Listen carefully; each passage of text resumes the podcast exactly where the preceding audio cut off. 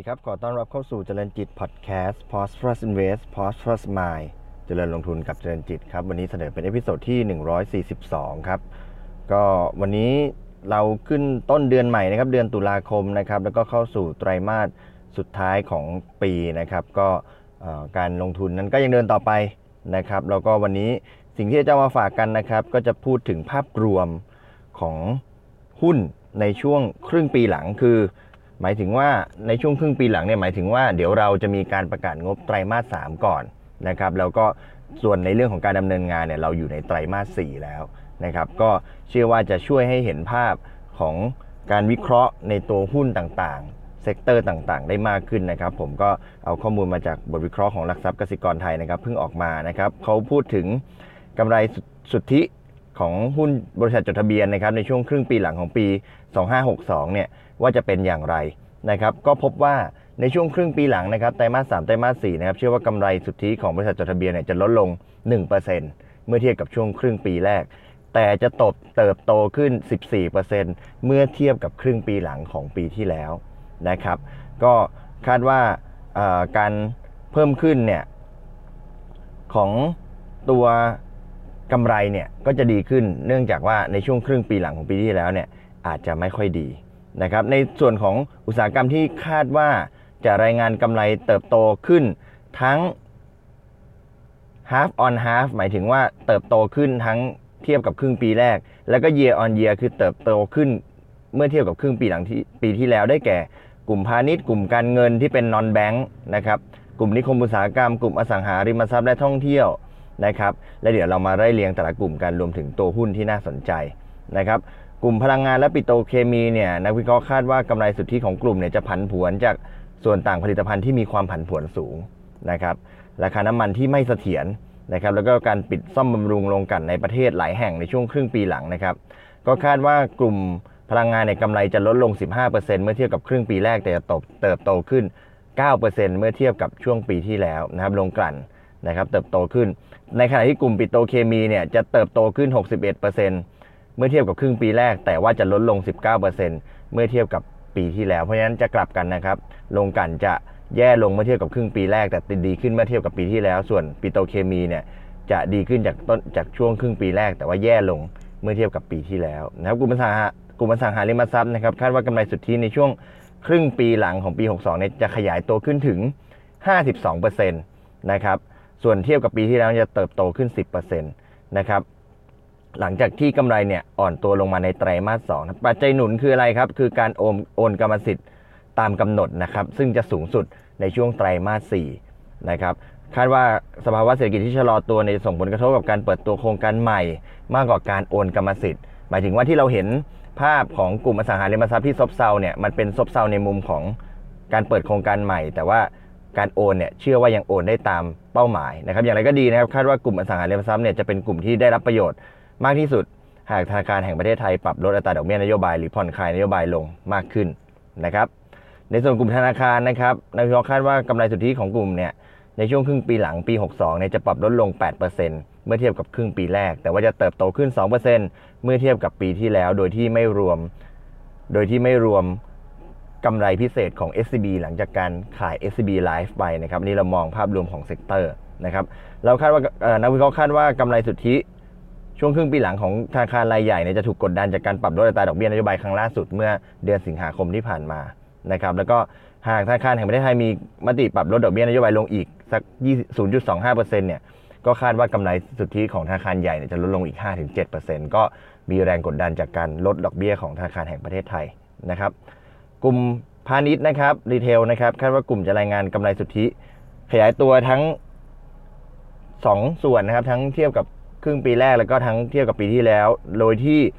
ปกติแล้วเนี่ยไตรมาสสามจะเป็นช่วงโลซีซั o นของการใช้จ่ายของผู้บริโภค และไตรมาสสี่จะเป็นไฮซีซั o นนะครับดังนั้นยังคาดว่ากลุ่มพาณิชย์เนี่ยจะเป็นกลุ่มที่ได้รับประโยชน์จากมาตรการกระตุ้นเศรษฐกิจของรัฐบาล โดยที่ตัว CPALL แล้วก็ BJC นะครับจะได้รับประโยชน์มากที่สุด อย่างไรก็ดีนะครับ ก็ยังคาดว่า same store sale growth ของกลุ่มเนี่ยจะยังอยู่ในยังเป็นบวกในไตรมาสสามแต่ว่าอาจจะอ่อนตัวลงนิดหน่อย นะครับก็คือยังอยู่ในแดนบวกแต่ว่าอ่อนตัวลงนิดหน่อยนะครับกลุ่ม ICT นะครับคาดว่ากำไรสุทธิจะลดลง 30%เมื่อเทียบกับครึ่งปีแรกนะครับเพราะว่าในในครึ่งปีแรกในไตรมาสหนึ่งเนี่ยมีกำไรพิเศษของ DIF นะครับส่วนครึ่งปีหลังเนี่ยก็ยังเติบโตขึ้น 81%เมื่อเทียบกับปีที่แล้ว หนุนมาจากรายได้บริษัทการบริการโทรศัพท์มือถือที่เพิ่มขึ้น การแข่งขันในตลาดฟิกซ์บอร์ดแบนก็คือตัวอินเทอร์เน็ตที่มีสายนะครับแล้วก็ มีความรุนแรงน้อยลงนะครับการแข่งขันเนี่ยมีความรุนแรงน้อยลง แล้วก็การควบคุมค่าใช้จ่ายอย่างเข้มงวด กลุ่มซอฟต์คอมม o ดิตี้นะครับพวกปศุสัตว์อะไรต่างๆนะครับเราคาดว่าคาดว่ากำไรสุทธิของกลุ่มจะลดลง 15%เมื่อเทียบกับครึ่งปีแรกแล้วก็ 8%เมื่อเทียบกับปีที่แล้วนะครับซึ่งเป็นตัวเลขที่ค่อนข้างระมัดระวังนิดหนึ่งนะครับแต่ว่าไตรมาส3เนี่ยไตรมาส3ไตรมาส4เนี่ยก็ยังถือว่าเติบโตขึ้นเป็นขั้นบันไดนะครับแม้ว่าเปรียบเทียบกับงวดก่อนๆเนี่ยจะไม่ค่อยดีนะครับเป็น high season ของกลุ่มส่งออกอาหารนะครับแล้วก็ราคาสินค้าที่อยู่ในระดับสูง แล้วก็ต้นทุนวัตถุดิบที่อยู่ในระดับต่ำเนี่ยก็เอื้อประโยชน์ต่อกลุ่ม แม้ว่าค่าเงินบาทที่แข็งค่าเนี่ยจะทำให้ตัวการส่งออกเนี่ยได้รับผลกระทบนะครับ กลุ่มท่องเที่ยวคาดว่ากำไรสุทธิในช่วงครึ่งปีหลังจะดีขึ้น 7-12%เมื่อเทียบกับครึ่งปีแรกแล้วก็ 75%เมื่อเทียบกับปีที่แล้ว เพราะว่าปีที่แล้วนี่ฐานต่ำนะครับ แล้วก็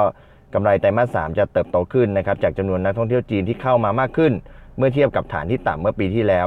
แล้วก็เหตุประท้วงในฮ่องกงเนี่ยก็ทำให้นักท่องเที่ยวจีนมาไทยมากขึ้นด้วยนะครับ ก็เชื่อว่าแรงขับเคลื่อนของนักท่องเที่ยวเนี่ยก็จะช่วยให้เห็นการท่องเที่ยวไปทั่วไปทั่วประเทศนะครับ กลุ่มโรงพยาบาลนะครับ เชื่อว่าทางกำไรสุทธิของกลุ่มจะลดลง 37%เมื่อเทียบกับครึ่งปีแรก แต่เติบโตขึ้น 12%เมื่อเทียบกับปีที่แล้วนะครับ ถ้าไม่รวมกำไรพิเศษของ BDMs เมื่อมีการขายสินทรัพย์ไปเมื่อไตรมาสหนึ่งเนี่ยคาดว่ากำไรสุทธิจะทรงตัวนะครับคือสาเหตุที่ลดลง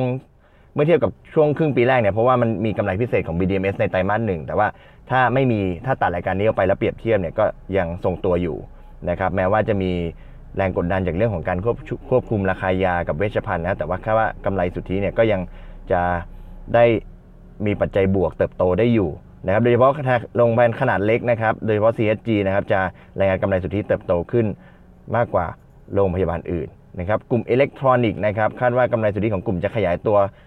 9%จากครึ่งปีแรกแต่ว่าลดลง 33%เมื่อเทียบกับปีที่แล้วนะกลุ่มอิเล็กทรอนิกส์ยังมีทิศทางที่แย่กว่า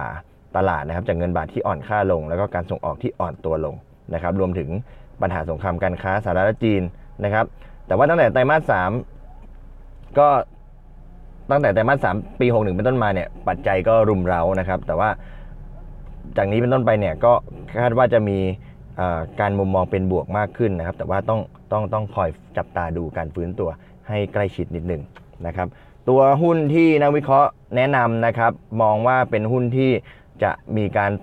มีการรายงานกำไรกำไรเติบโตขึ้นทั้งเมื่อเทียบกับช่วงครึ่งปีแรก แล้วก็เติบโตขึ้น ทั้งเมื่อเทียบกับครึ่งปีของปีที่แล้วเนี่ยได้แก่นะครับ เดี๋ยวไล่เรียงให้ฟังนะครับ Advance นะครับ AOT BGC CBG นะครับ BGC นี่คือบางกอกกลาสนะครับ ส่วน CBG เนี่ยคือคาราบาว CHG นะครับในกลุ่มโรงพยาบาล CKP นะครับ CK Power ในกลุ่มโรงไฟฟ้า Com7 นะครับ DTAC กันกุลนะครับในกลุ่มโรงไฟฟ้า GPSC InTouch นะครับ Mega PRM ไทยออยนะครับ แล้วก็ TKN แล้วก็ True นะครับ โดยที่ จากที่สังเกตเนี่ยก็จะพบว่าหุ้นในกลุ่ม ICT เนี่ยมากันครบทั่วหน้าเลย แม้ว่ากำไรสุทธิของกลุ่มเนี่ยจะมองภาพลดลงเมื่อเทียบกับครึ่งปีแรก แต่ว่าเมื่อเปรียบเทียบกับปีที่แล้วนี่ดีขึ้นถึง 81%นะครับ เพราะฉะนั้น Advanced d t a c InTouch True มากันครบ นอกจากนั้นในกลุ่มโรงพยาบาลก็จะเป็นตัว CHG นะครับ ในกลุ่มโรงกลั่นเนี่ยจะเป็นไทยออยมาเด่นๆ ตัวเดียวเลย ส่วนกลุ่มโรงไฟฟ้ายังน่าสนใจหลายตัวนะครับ CKP กันกุล GPSC นะครับ แล้วก็ ถ้าในกลุ่มพาณิชย์เนี่ยนอกเหนือจากที่ได้กล่าวไปแล้วตัว CBO BJC เนี่ยก็ตัว Com7 กับเมกาก็เป็นตัวที่น่าสนใจ แล้วก็ตัวที่นำข้อเชียร์ต่อเนื่องมาตตตลอดนะครับ ก็ได้แก่ Com7 BGC แล้วก็ PRM นะครับก็ให้นักลงทุนลองไป พิจารณาติดตามกันสำหรับการเริ่มต้นลงทุนในช่วงครึ่งปีหลังปี 62 นี้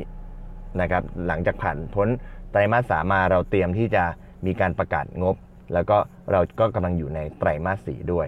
นะครับ วันนี้ขอบคุณที่ติดตามนะครับ แล้วพบกันใหม่ใน episode ถัดไป วันนี้ขอบคุณและสวัสดีครับ